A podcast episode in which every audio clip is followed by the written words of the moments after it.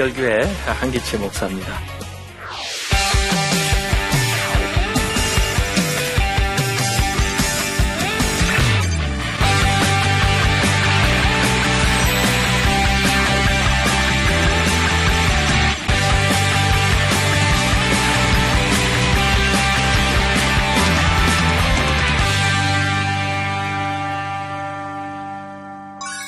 이 성경에 비유가 많이 있잖아요. 예, 그래서 지난 시간엔 tal란트 비유 얘기를 했는데 어, 오늘도 이 비유에 대한 이야기를 조금 해보려고 해요.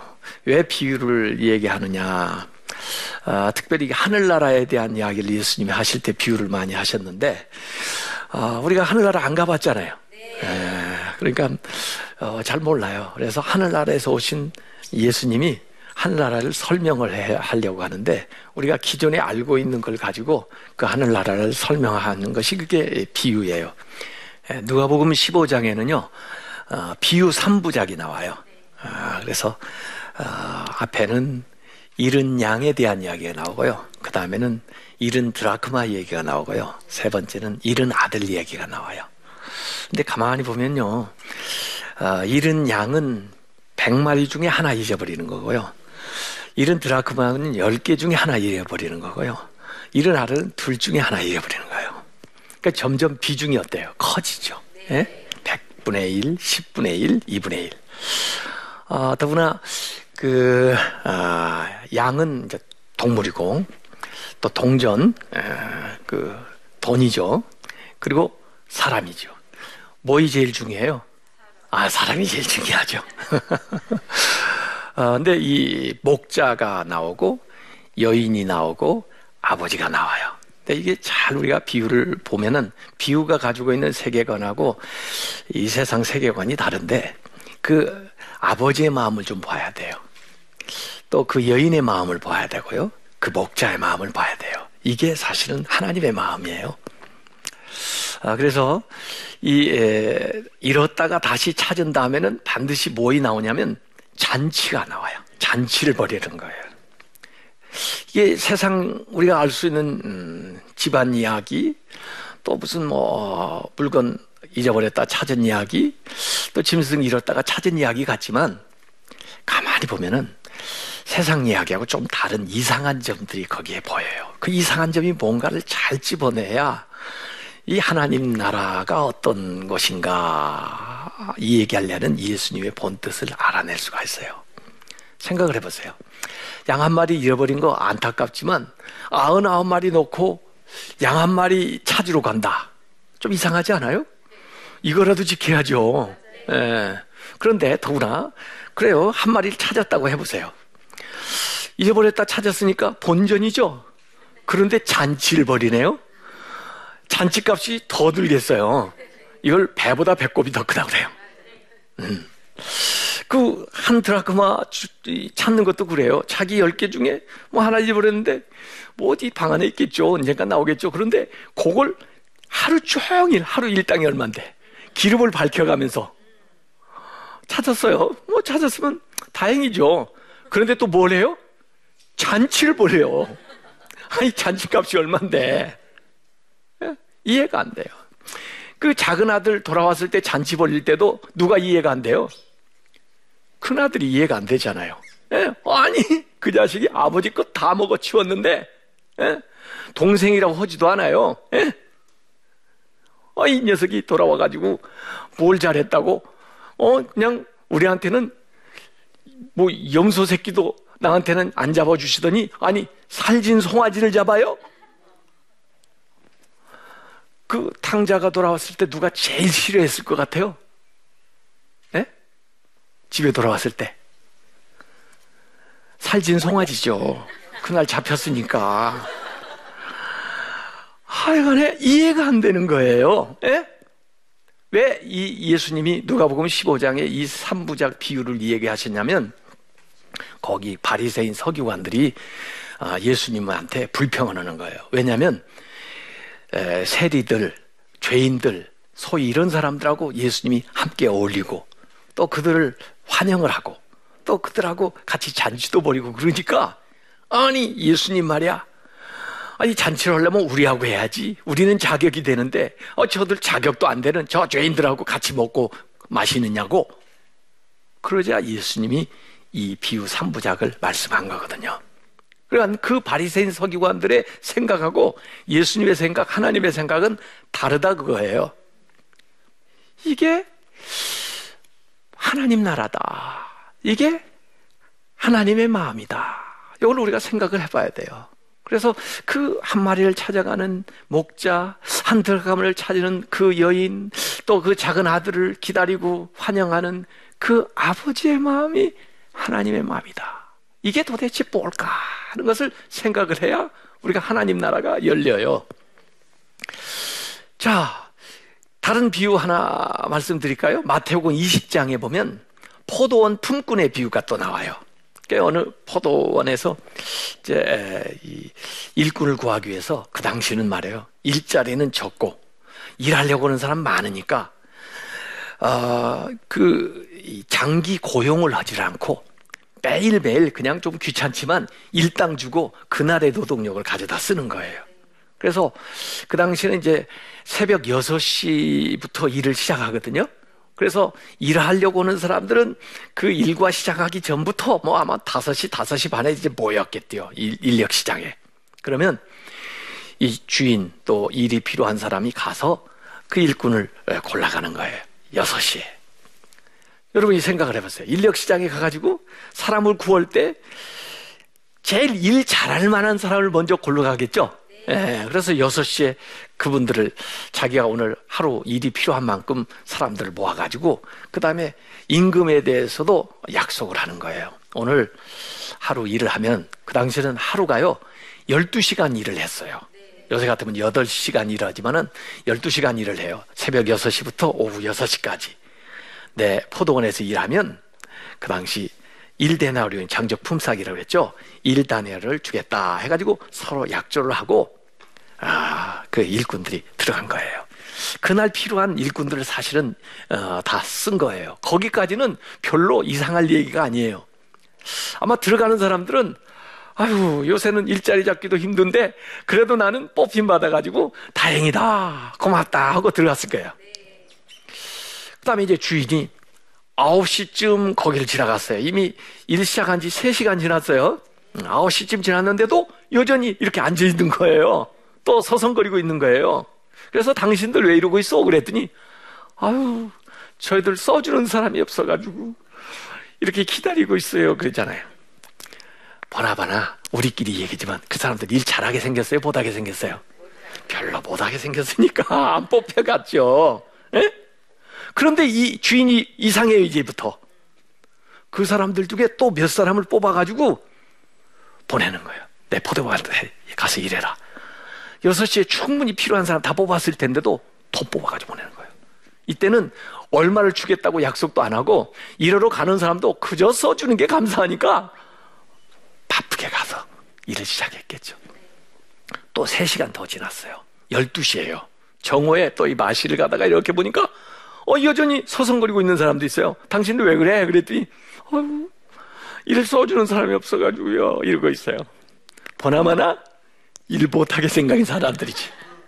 그런데도, 아이, 당신들도 내 포도밭에 가서 일해라. 아주 또 뽑아보내네요. 이상하죠? 더 이상한 건 3시에 또 거기 지나가다 보니까 또 사람들이 있는 거야. 그래, 그 중에 또 뽑아가지고 보냈어요. 더, 더, 더 이상한 건 다섯 시에 가다 보니까 또 있는 거예요. 그래서 당신들도 내 밭에 가서 일하라. 그래가지고 이제 오후 6시에 일과를 끝내게 됐어요. 참 이상한 주인이에요.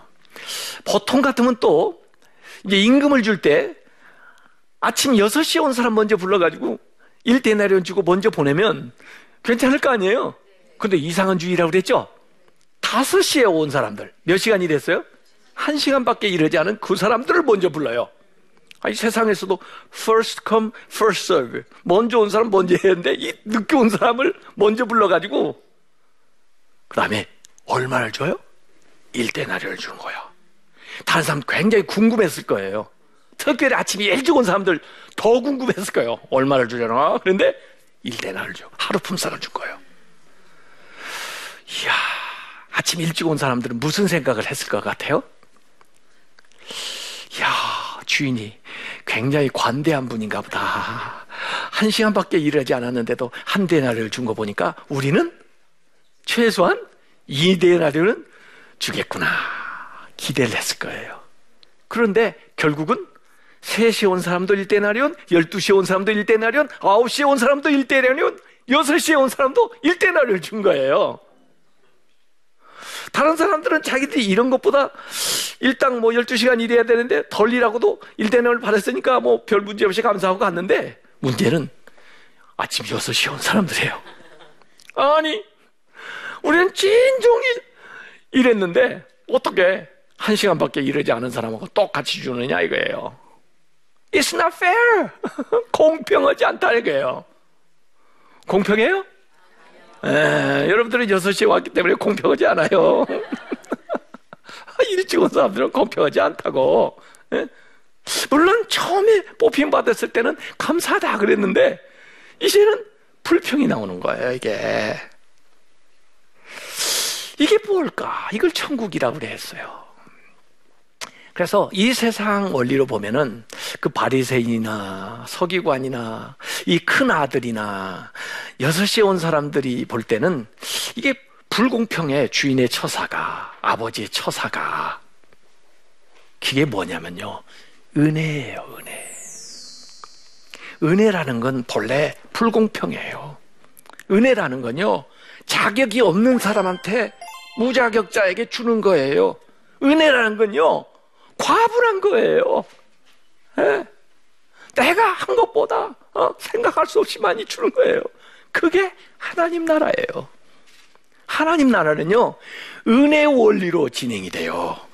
이 세상은요, 공의의 원리로 진행이 되죠. 이 세상은 공의의 원리니까, 그, 어, 아까 품꾼의 비유로 말하면, 어, 하루 진종이 일하면 1데나리온, 그러면 정오에 온 사람은 얼마를 받아야 공의로울까요? 0.5 데나리온. 오후 5시에 온 사람은 12분의 1 데나리온. 그렇게 주면요. 먹고 살 수도 없어요. 이 세상 공의로운 것 같지만요. 야, 그거 가지고는 안 돼요. 우리가 항상 왜 싸우는지 아세요? 옳기 때문에 싸워요. 나는 여러분이 누구하고 싸우면 내가 확신하는데 여러분이 잘했다는 거 난 확신해요. 여러분이 잘못할 리가 없어요. 그 사람이 잘못했지. 그런데 옳은 것만 가지고는 안 된다니까. 이 세상은 정의의 원리고 하나님 나라는 은혜의 원리예요. 그래서 오리를 가자는데 몇 일을 가요? 심리를 가지는 거. 그 왕심리 정신이거든요, 그게.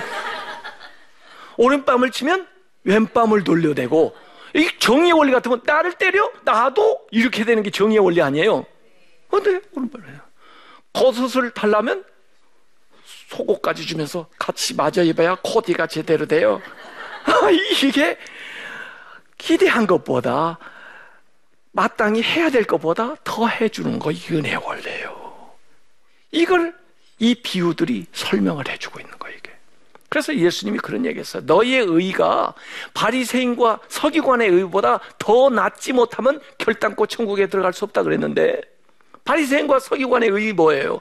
그들의 노력, 자신들의 공로를 쌓아가지고 행하는 거예요. 그러다 보니까 그보다 못한 사람들은 자꾸 정지하는 거예요. 그래서 아이고 저 세리들, 아이고 저 창기들, 아이고 저 죄인들, 아이고 예수님이 저런 사람들하고 상종해 이건요 상대적 의예요. 상대적 의. 하나님이 원하시는 건요. 너희가 바리새인과 서기관의 의보다 더 낫지 못하면 결단코 천국에 들어갈 수 없다 그랬는데 더 나은 의가 뭐냐면 은혜예요. 은혜. 상대적 의를 원하는 게 아니고 하나님은 절대적 의를 원하시는 거예요. 비교해서 몇 명만 천국 들어가는 게 아니에요. 14만 4천만만 들어간다? 그럼 왜 전도 해? 나 들어가기도 힘든데. 상대평가가 아니에요. 하나님 나라는 절대의인데 우리 인간에게는 절대의가 없어요. 죄 안 진 사람 있어요?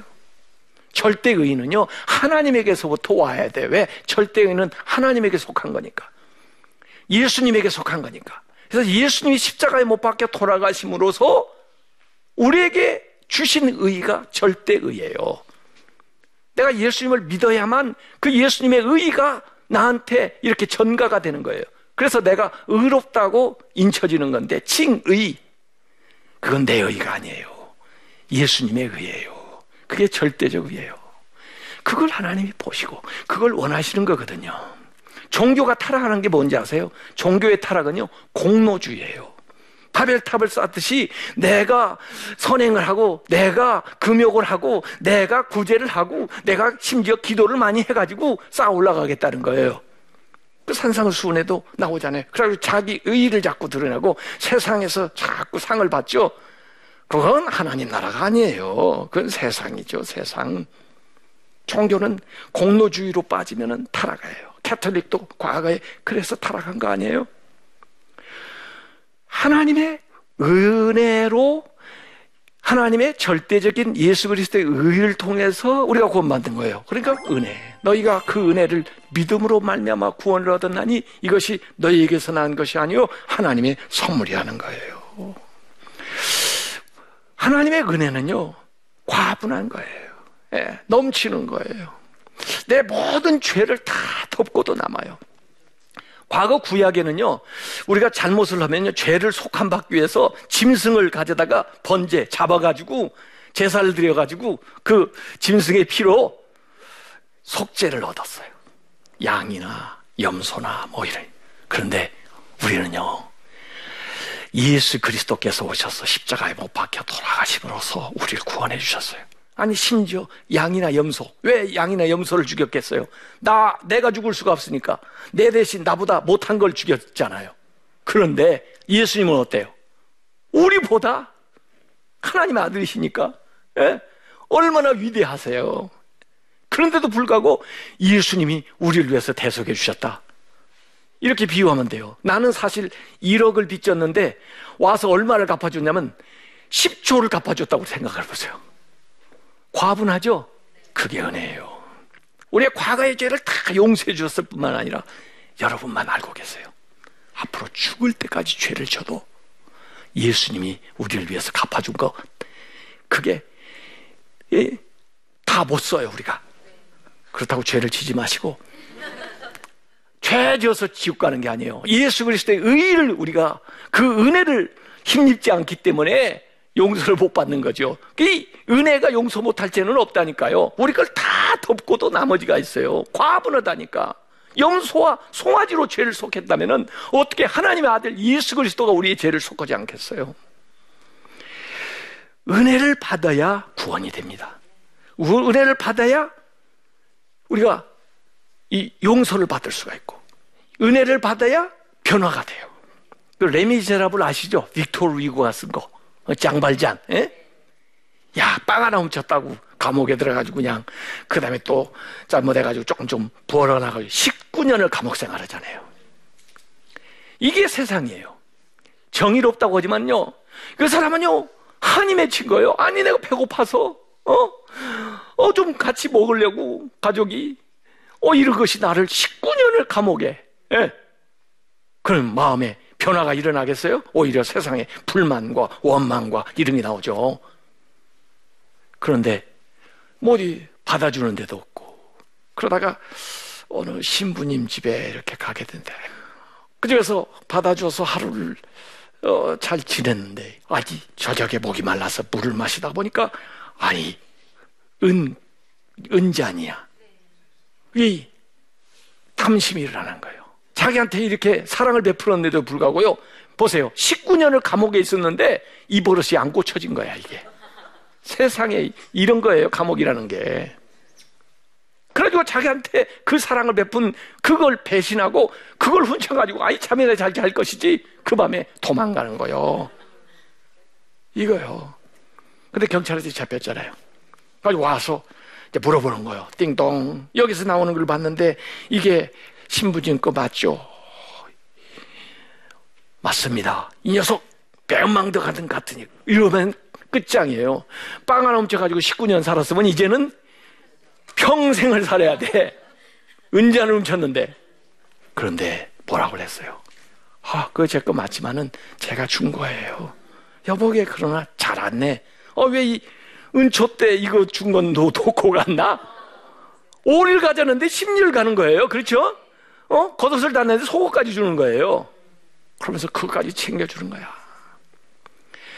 정의의 법 감옥이 그 사람을 변화시키지 못했는데 이 은혜의 원리가 그 사람을 변화시키시라는 거예요. 아무리 어려워도요, 이 은초 때를 안 팝니다. 왜? 이 은혜의 상징이기 때문에. 그걸 보고 마음을 다 잡는 거야.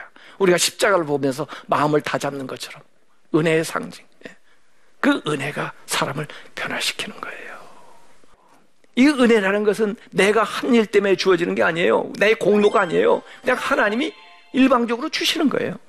로마서 5장에 보니까 말이에요.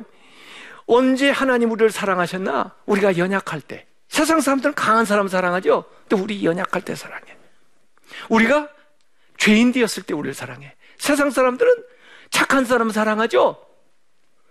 우리가 원수 되었을 때 우리를 사랑했대. 세상 사람들은 친구 사랑하죠? 이렇게 연약한 자, 이렇게 죄인, 이렇게 원수를 사랑해야 되니까 예수님이 십자가에 못 박혀 돌아가시는 그 희생을 치룬 거예요. 그 은혜로 우리가 구원을 받은 거거든요. 그래서 오늘 이 누가복음 15장에 나오는 이 비유 3부작은요. 은혜의 원리에 대해서 이 얘기를 하고 있어요. 그래서 우리가 하나님 나라에 산다 그러면은 은혜의 원리가 흘러야 돼. 마음에. 우리 가정의 천국을 이루려면요. 집에서 은혜의 원리로 살아야 돼요. 교회에서 천국을 만들려면요. 은혜의 원리로 살아야 돼요. 이 세상이 천국으로 바뀌려면요. 은혜의 원리가 흘러야 돼요. 그러나 세상은 그러지 않잖아요. 옳은 것만 따지고, 공의로운 것만 따지고, 그래가지고 세상인데, 그것도 못 돼가지고 항상 불의한 것들이 판쳐서 이 세상에서 우리가 지옥도 경험하면서 살고 있는 거 아니에요. 그래서 이 비유는 하나님 나라에 대해서 이 얘기를 하고 있는데 그 하나님 나라가 뭐냐? 은혜의 원리다 이거예요. 근데 그 은혜는 우리한테 과분한 거고 내가 자격이 없음에도 불구하고 나한테 주시는 거예요. 그래서 어떤 사람이 보면은 불공평하게 보여요. 저를 아는 어린 친구들 어렸을 때 얘들은 아이고 제가 목사가 되고 나중에 내가 천국 가고 그러면 아마 배 아플 거예요. 아니, 나하고 별로 다른 것도 없는데 저 사람 왜 천국 가나? 그게 은혜예요. 은혜를 받으세요. 그래서 우리도 은혜의 원리도 살고 다른 사람에게도 은혜를 베푸는 그래서 공로에서 은혜로 나아가는 우리 모두가 됐으면 참 좋겠습니다. 아, 경청해 주셔서 어, 감사합니다.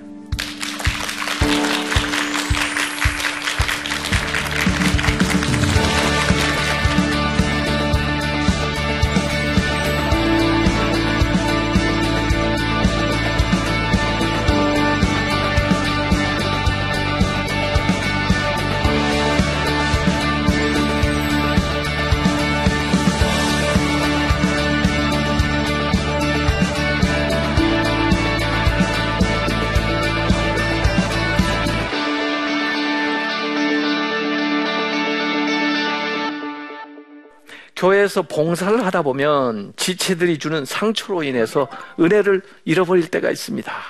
그 상처를 회복하는 방법 좀 알려주세요. 저한테 좀 알려주세요.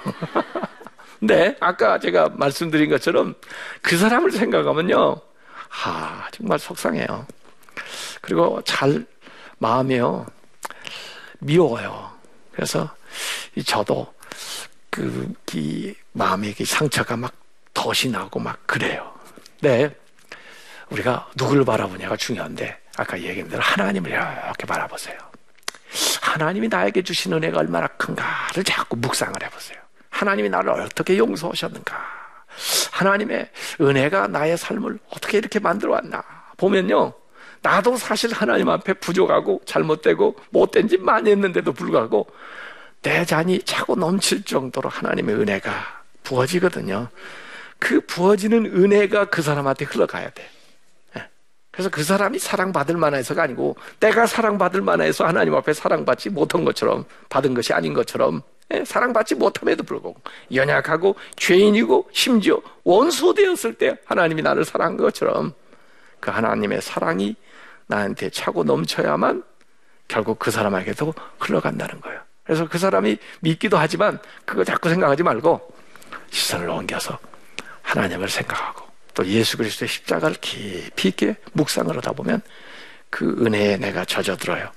그래서 발목에 무릎에 아, 이렇게 어깨까지 이렇게 차고 넘치게 되면 어 그게 그렇게 큰 문제가 안 되더라고요.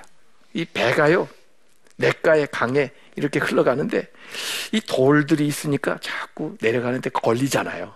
아, 왜 이렇게 여기는 자갈이 많고 돌이 많아서 이렇게 자꾸 걸린대 그러는데 이게 방법이 있어요. 그 돌을 빼주는 것도 중요하지만 물이 불어나 가지고 배가 이렇게 올라오면 수위가 높아지면 아래 돌이 있는지 뭔지 알지도 못하고 그냥 쫙 가는 거예요.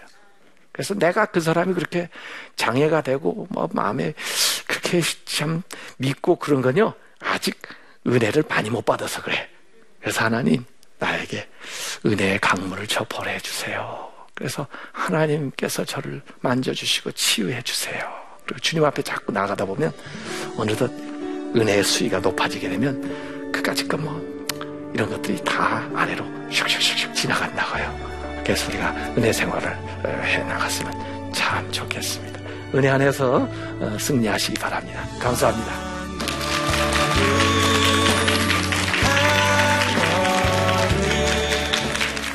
많은 분들이 그 양떼 커뮤니티에 대해서 오해를 하고 계시더라고요. 양아시대 거리의 줄임말입니다. 예. 교육부에 따르면 2012년도까지 자퇴하거나 퇴학 조치를 받아서 학교를 다니지 않는 탈학교 학생들이 36만 2천 명이라고 말을 하고 있습니다. 이 친구들이 다 어디로 갈까요? 어, 사회에 그렇게 악한 부분들로 가서 본인들이 그 자리를 메꾸고 있다는 것이에요. 이거 어떻게 해야 됩니까? 그것들을 책임져야 될 그 교회는 다음 세대가 지금 씨가 말라고 있죠. 다음 세대에게 사랑을 쏟아줘야 됩니다. 그러면은 교회의 위기가 아니라 사단의 위기로 바뀌게 된다는 것이에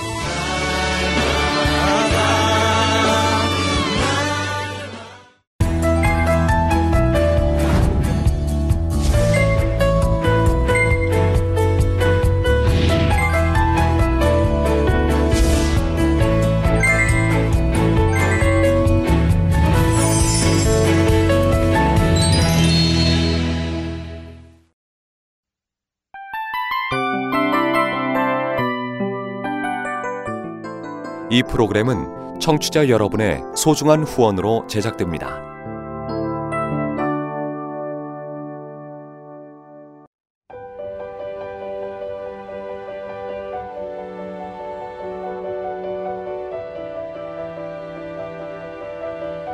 세상에는 수많은 교회들이 있지만 더 깊이 있는 말씀 강해를 찾기 위해 크기로만 교회를 선정하지 않습니다. 보다 좋은 영적 콘텐츠를 더 많이 나누기 위해 방송비를 받지 않습니다. 1년 365일 복음만 전하고 싶어서 우리는 광고를 하지 않습니다. 온누리의 복음을 땅끝까지 CGN TV와 함께 땅끝 성교사가 되주세요